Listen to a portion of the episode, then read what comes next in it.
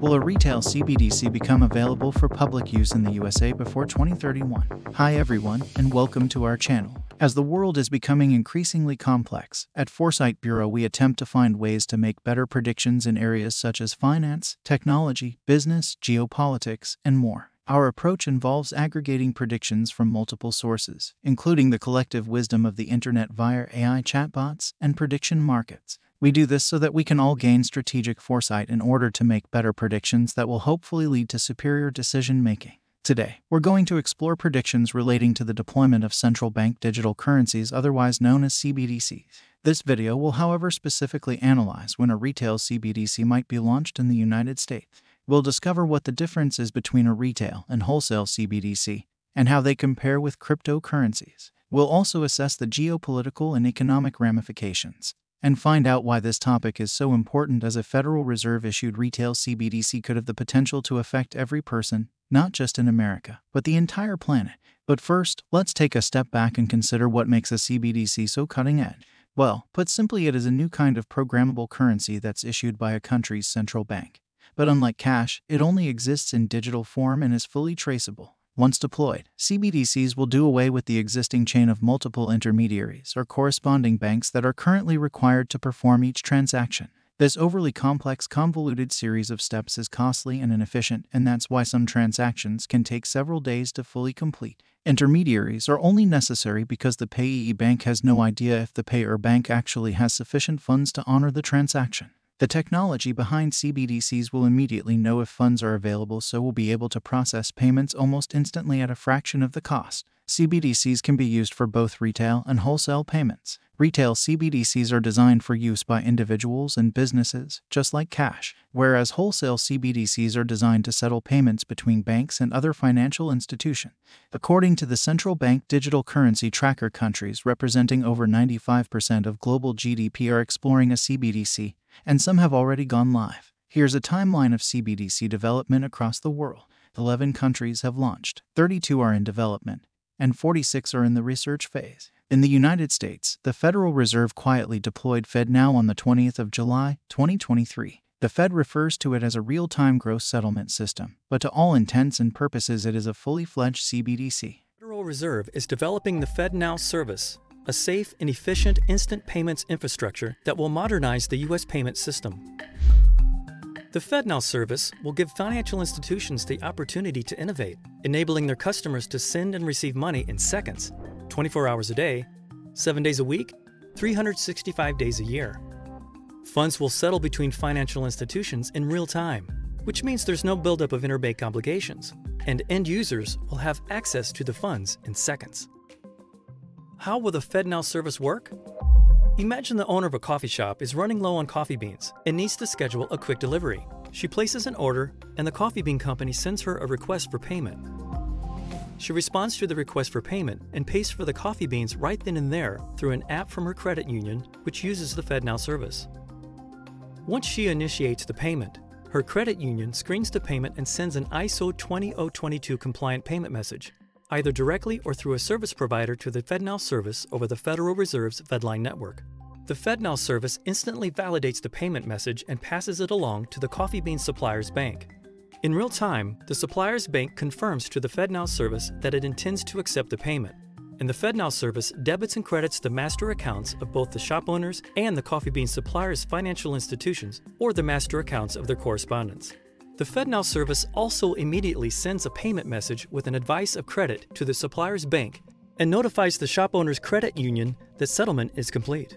Finally, the supplier's bank credits the supplier's account in near real time, making the funds available. The supplier's bank will have the option of sending a confirmation to the shop owner's credit union that the payment has been posted to the supplier's account providing the coffee shop owner with certainty that the payment was received. As previously mentioned, CBDCs offer a number of potential benefits, such as faster and cheaper payments compared to traditional payment methods. It is claimed that they will increase financial inclusion by making it easier for people to access and use digital money. CBDCs can also reduce risk of fraud by providing a more secure and transparent way to make payments. However, there are also some challenges associated with CBDCs. As all transactions are recorded on a central ledger, they could be vulnerable to cyber attacks from hackers or rogue nation. Also, Every transaction can potentially be monitored and controlled in real time by the governments and central banks that issue them. Being able to see the flow of funds through every bank account would enable governments to calculate and collect tax automatically and have the power to interfere with any transactions they deem necessary. CBDCs also need to be interoperable to enable integration with existing banking infrastructure. So, the design of CBDCs is complex as there are many factors that need to be considered prior to deployment, as explained by Fed Chair Jerome Powell during an interview with 60 Minutes. Currency that would not be printed but would exist only in cyberspace on your phone, for example. Is the Fed working on a digital dollar? We are actually evaluating that. Most um, major countries uh, are now looking at, at the possibility of having a digital currency and really asking the question in our very modern advanced economy with a, with a, a fast efficient full-blown payment system would adding a, uh, a digital currency a form of digital currency would it actually benefit the public that we serve? That's the question that we're asking. We're working very hard on that. We're also doing quite a lot of technological experiment i mean technology has made this a possible thing and so we feel it's our obligation to understand it how would it work what would the features of it be there are many subtle and difficult policy choices and design choices that you'd have to make. We're doing all that work. We have not made a decision to do this because, again, the question is will this benefit the people that we serve? And we need to answer that question well. And we need to involve the public and Congress deeply in that process because it would be an important step if we were to do this. Despite the challenges, CBDCs are viewed by governments and central banks as a promising new technology that has the potential to revolutionize the way payments are processed. For this reason, the deployment of CBDCs across the world appears to be inevitable. We could eventually see a global CBDC system that becomes a one world currency, but more on that later. So, what's the difference between a CBDC, a cryptocurrency, and a stable coin? Well, a CBDC is a digital currency issued by a central bank, while a cryptocurrency is a digital or virtual currency or token that uses cryptography for security. CBDCs are highly regulated, and they are designed to be used as a medium of exchange. Cryptocurrencies, on the other hand, are not backed by any government or institution, and they are often used as a store of value or a speculative asset. Not all cryptocurrencies or tokens are fully decentralized, and some are hybrids. For example, XRP and IOTA are compatible with an emerging CBDC messaging standard called ISO 20022. A stablecoin such as Tether is a cryptocurrency that is designed to maintain a stable value, typically pegged to a fiat currency such as the US dollar or the euro. Stablecoins are often used as a way to store value or to make payments, as they are less volatile than other cryptocurrency. When someone buys a stablecoin, the issuer of the stablecoin agrees to exchange it for, say, US dollars on demand. This ensures that the value of the stablecoin remains stable, as it can always be exchanged back into US dollars. So, what are some of the negative implications of CBDCs? Well, it has been said that a global CBDC system controlled by a few very powerful entities could be used to facilitate a state surveillance network. If you think that sounds Orwellian, you'd be right. In some parts of the world, this has already become a sad reality. China's digital yuan is being used to suppress citizens and control free speech by freezing accounts of dissidents and protesters as a form of financial censorship. Something similar happened in Canada when the Canadian government instructed banks to freeze accounts connected to the Freedom Convoy without a court order in January 2022. In theory, this technology could eventually be used to tokenize every asset on the planet, including stocks, commodities, and even physical goods. That would enable everything to be tracked, monitored, and controlled by state actors and multinational corporations. Henry Kissinger famously said, Who controls the food supply controls the people. Who controls the energy can control whole continents. Who controls money can control the world. Concerns raised by human rights and privacy advocates is that CBDCs could give governments the ability to freeze accounts for any reason, enforce different interest rates and spending criteria on an individual basis, as well as credit and debit funds at will. As CBDCs are a programmable form of smart money, it will be possible to set limits on how funds are to be spent in real time, or put an expiration date on bank deposits if the economy starts to slow to discourage saving so that funds automatically disappear if they are not spent by a stipulated deadline. It is fair to say that not all politicians are in favor. For example, U.S. Presidential candidate Ron DeSantis has promised to ban CBDCs if elected as president. Here's what he had to say.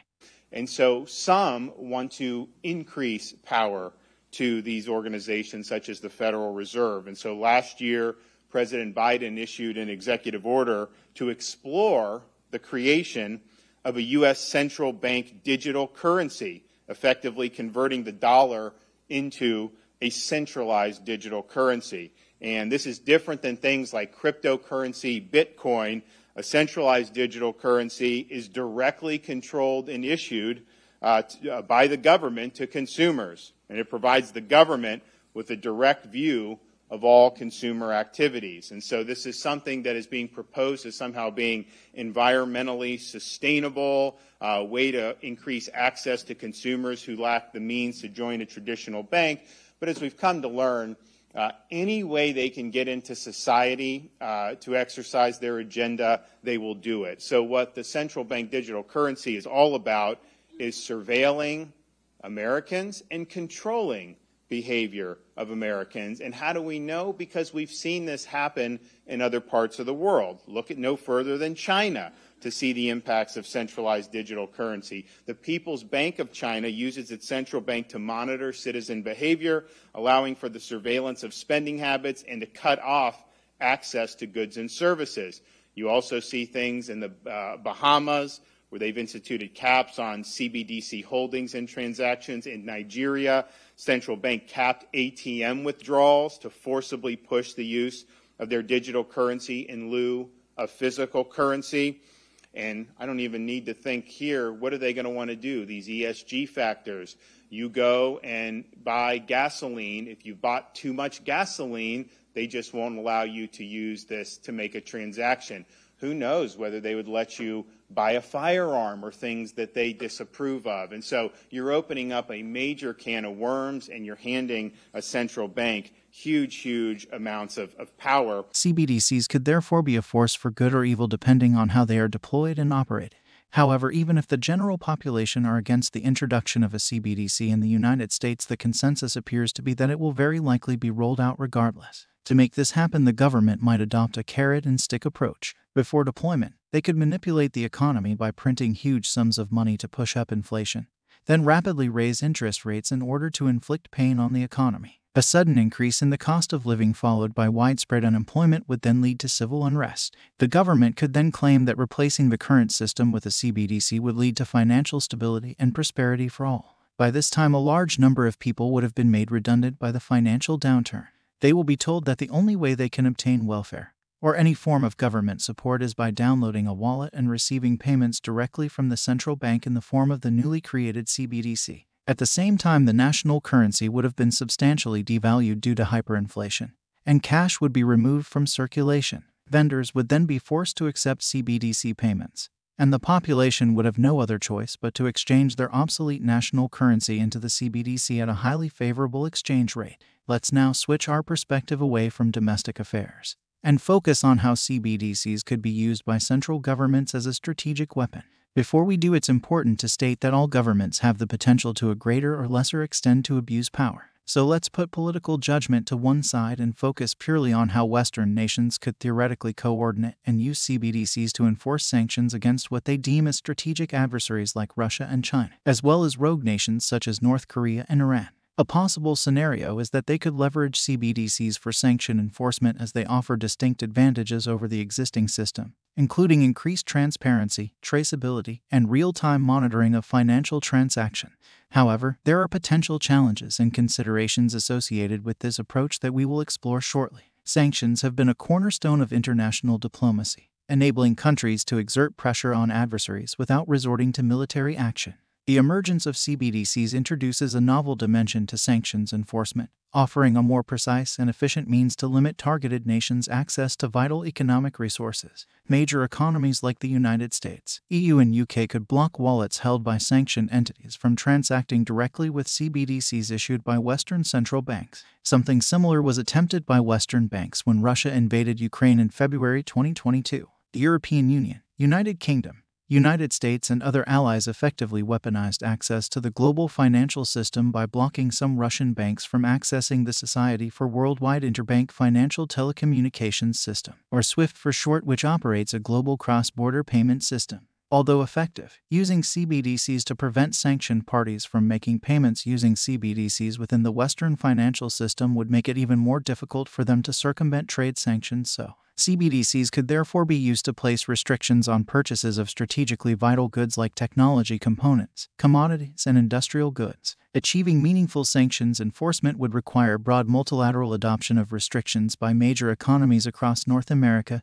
Europe, and Asia. Placing unilateral limits on importing capabilities of adversaries would likely incentivize them to involve proxy buyers migrate over to alternate currencies such as the recently proposed BRICS currency, or even adoption of some form of credibly neutral cryptocurrency that can't be easily traced by Western enforcement agencies.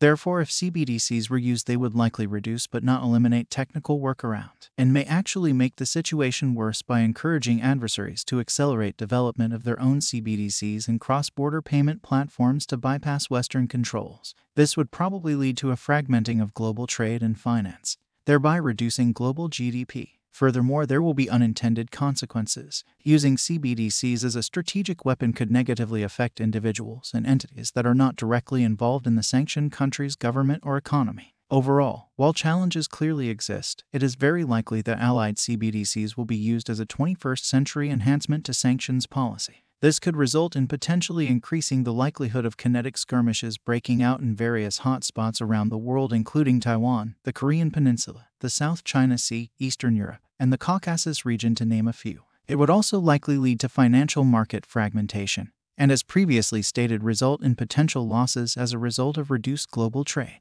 Now let's finish with how a U.S. retail CBDC could impact the future prospects of the entire cryptocurrency industry. If cryptocurrency becomes widely used as a viable alternative to sovereign currencies for global trade as well as a way to circumvent sanctions, this would be viewed by the U.S. administration as a huge threat to the U.S. dollar's status as the global reserve currency. This might result in a total or partial ban. Perhaps that's why Western governments appear to be in such a hurry to deploy CBDCs while also clamping down on crypto related companies within their respective jurisdiction.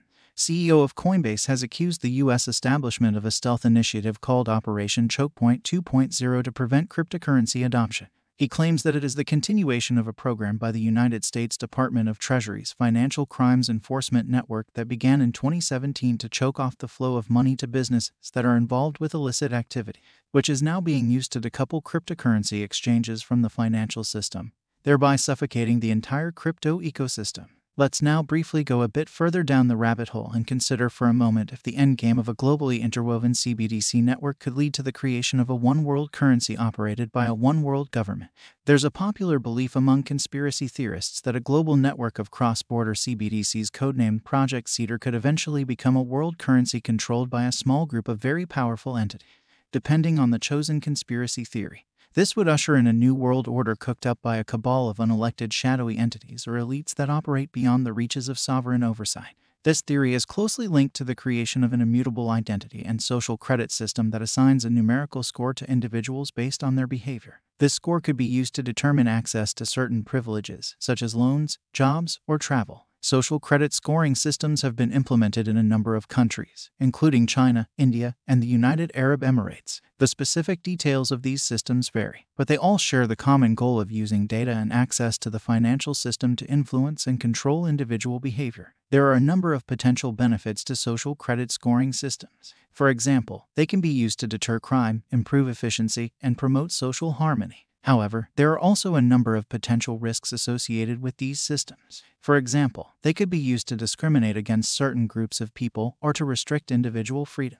The debate over social credit scoring systems is ongoing. Some people believe that these systems are a necessary tool for improving society, while others believe that they are a threat to individual liberty. So let's now explore the chances of a retail CBDC becoming available for public use before 2031. We recently posted this question on Metaculus, so only a few predictions had been shared by the community at the time of making this video. Please keep checking back for the latest verdict by going to metaculus.com, clicking on the search box and entering CBDC. Let's now ask ChatGPT for its prediction. It estimated a 30% likelihood that a retail CBDC will become widely deployed in the United States by the 1st of January 2031. The timeline is subject to the intricacies of regulatory, technological, economic, and political developments, all of which will play a crucial role in shaping the path to CBDC adoption. Its rationale was as follows The regulatory landscape in the United States significantly influences the timeline for CBDC adoption. given the cautious approach of regulatory bodies like the Federal Reserve might take at least two to three years to develop and implement. Developing a retail CBDC requires a robust and secure technological infrastructure. While the U.S. has a mature financial technology sector, building a scalable and resilient CBDC platform will likely take one to two years. Cooperation with banks and financial institutions is essential to ensure smooth integration of the CBDC into the existing financial ecosystem. This might add an additional one to two years to the timeline. Political dynamics and geopolitical considerations could either accelerate or delay the CBDC's deployment. Factors such as changes in administration, international agreements, and economic priorities could influence the decision making process. Now let's ask Bard. It estimated a 60% likelihood that a retail CBDC will become widely deployed in the United States by the 1st of January 2031. Its rationale was as follows The growing public awareness of CBDCs is a factor that is increasing the likelihood of a retail CBDC being launched in the United States. As more people learn about CBDCs, they are becoming more interested in using them. This is due in part to the growing popularity of cryptocurrencies. The need for central banks to respond to the rise of cryptocurrencies is also a major factor. The rise of cryptocurrencies has posed a challenge to central banks, as they have lost some control over the money supply. CBDCs could be seen as a way for central banks to regain control of the money supply and to compete with cryptocurrency. There is a growing momentum behind the development of CBDCs, and the United States is likely to follow suit in the coming years. Finally, let's ask Claude. It estimated a 45% probability that a universally accessible US CBDC will be in active use by the 1st of January 2031. Its rationale was as follows Technologically, the Fed has indicated it could launch a pilot project within 6 to 12 months if directed. Full nationwide deployment could follow in 1 to 2 years based on typical IT project timeframes. This suggests tech itself is not the gating factor. The Fed white paper has indicated top priorities are resolving challenges around financial stability, monetary policy implementation, cybersecurity, and enabling rapid innovation. A five year time frame for the research and trial phase is likely followed by two years for robust national systems integration based on prudent risk management. Surveys indicate consumer willingness to adopt CBDCs could reach 60 to 70% within the next five years as digital asset ownership increases. But widespread retail adoption may require 8 to 10 years for standards development, user friendly wallets, merchant integration, and public education around use cases. The anti crypto stance of some politicians and banking sector opposition will slow progress, but central bank priorities will prevail favorable countries testing retail CBDCs will apply pressure. There is a 10 to 15% chance a global financial crisis or loss of dollar reserve currency status could accelerate US CBDC launch toward the five year range. However, current economic and financial conditions do not suggest this. In summary, while adoption factors may progress at different speeds, a 10 year timeline for full scale retail CBDC deployment appears reasonable given the measured pace of central bank development, need for careful systems integration, and user readiness requirements. However, the landscape could shift and will require active monitoring and probabilistic updating. Now let's calculate an aggregated unweighted average. Matt Metaculus at the time of making this video 45% ChatGPT 30% Bard 60% Claude 45% which gives us an aggregated average likelihood of 45%. Please remember to like and subscribe for more prediction analysis. Please note that these predictions are subject to change on a continuous basis, so keep checking back for the latest results. And that wraps up our overview on CBDCs and predictions for when a retail version might be launched in the US. But before we end this video, here's a quick summary. As we've seen, there are compelling arguments on both sides of this complex issue. While a CBDC could bring some benefits, we must also consider the risks and trade offs around privacy, security, and financial autonomy. Ultimately, the future is uncertain. The deployment of CBDCs represents a monumental shift that will impact society on many levels. We cannot foresee all of the second and third order consequences. Wise and ethical governance will be essential. The path ahead requires care, critical thinking, and pluralistic debate. By shining light on these issues today, collectively we can shape tomorrow for the better by always speaking truth to power. Disclaimer This content is intended for entertainment purposes only. We do not guarantee the accuracy or completeness of the information published. We are not responsible for any losses or damages that may arise. Nothing should be interpreted as investment or financial advice.